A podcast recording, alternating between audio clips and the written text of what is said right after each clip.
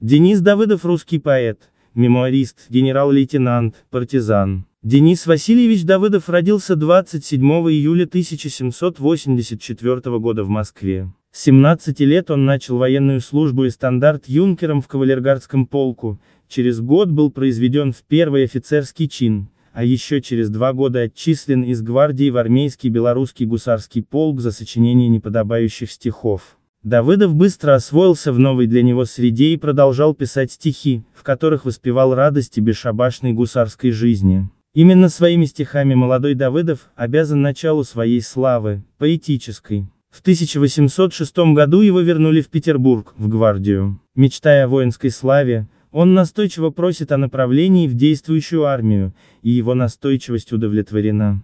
Он стал адъютантом Багратиона, вместе с которым прошел много военных дорог, участвовал в сражениях, получил немало боевых наград, в их числе золотую саблю с надписью «За храбрость». Громкая военная слава пришла к Денису Давыдову в Отечественную войну 1812 года. В начале кампании он в чине подполковника командовал батальоном Ахтырского гусарского полка в армии Багратиона, к которому и обратился незадолго до Бородинского сражения с проектом партизанской войны. Кутузов одобрил идею и накануне Бородинской битвы Давыдов, получив в свое распоряжение 50 гусар и 80 казаков, двинулся в тыл врага. Первый же выход оказался победным, и был закреплен дальнейшими вылазками. Почти каждый день его отряд захватывал пленных, обозы с продовольствием и боеприпасами. По примеру отряда Давыдова, численность его возросла до 300 человек, были созданы и другие партизанские отряды из регулярных и казачьих войск.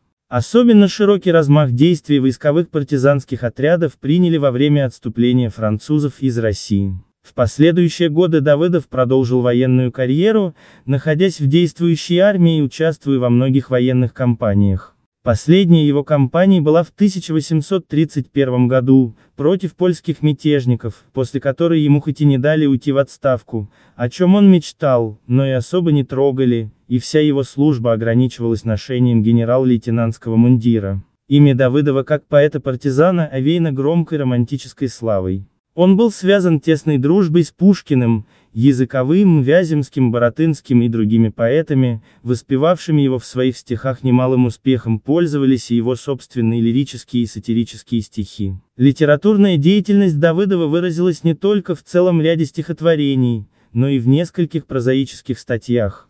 Последние годы жизни Денис Васильевич провел в селе Верхняя Маза под Симбирском, в имении, принадлежавшем жене поэта, Софье Николаевне Черковой, с которой они обвенчались в апреле 1819 года, и которая родила ему девять детей.